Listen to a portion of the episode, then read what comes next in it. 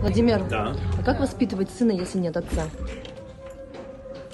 Мужской компании звать на помощь брата, дядю, своего отца.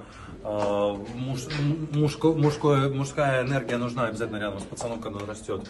Это спортивные секции, а, развивашки, плавание, не знаю, там дзюдо, все что угодно. Хоккей, вот, такая штука, футбол, ну, супер, волейбол, баскетбол, командные игры, где он будет и среди пацанов сверстников, и чтобы был нормальный тренер, и с тренерами это проговаривать, чтобы ему давали хороший позитивный пример э, дедушки и прочее. Не бывает, мы же не на облаке все живем, всегда вокруг вас есть мужчины, а, у которых можно заручиться их поддержкой. Обязательно.